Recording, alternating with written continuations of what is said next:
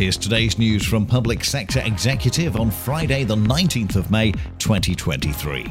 Research from the Local Government Association is leading a call for action on fuel poverty to be more targeted in order to be more effective.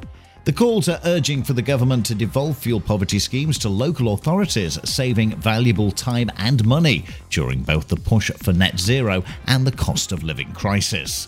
Government funding worth £200 million is being invested in active travel projects around the country with the potential to benefit health, the economy, and the environment. 265 schemes across 60 areas are set to benefit. Those areas include Yorkshire, Manchester, Devon, and Leicester. And Wales's Minister for the Economy, Vaughan Gething, has announced plans to put people and town centres first as part of a new retail action plan. During a period of significant change, this is set to improve the prospects of the retail sector and the 130,000 people who work within it.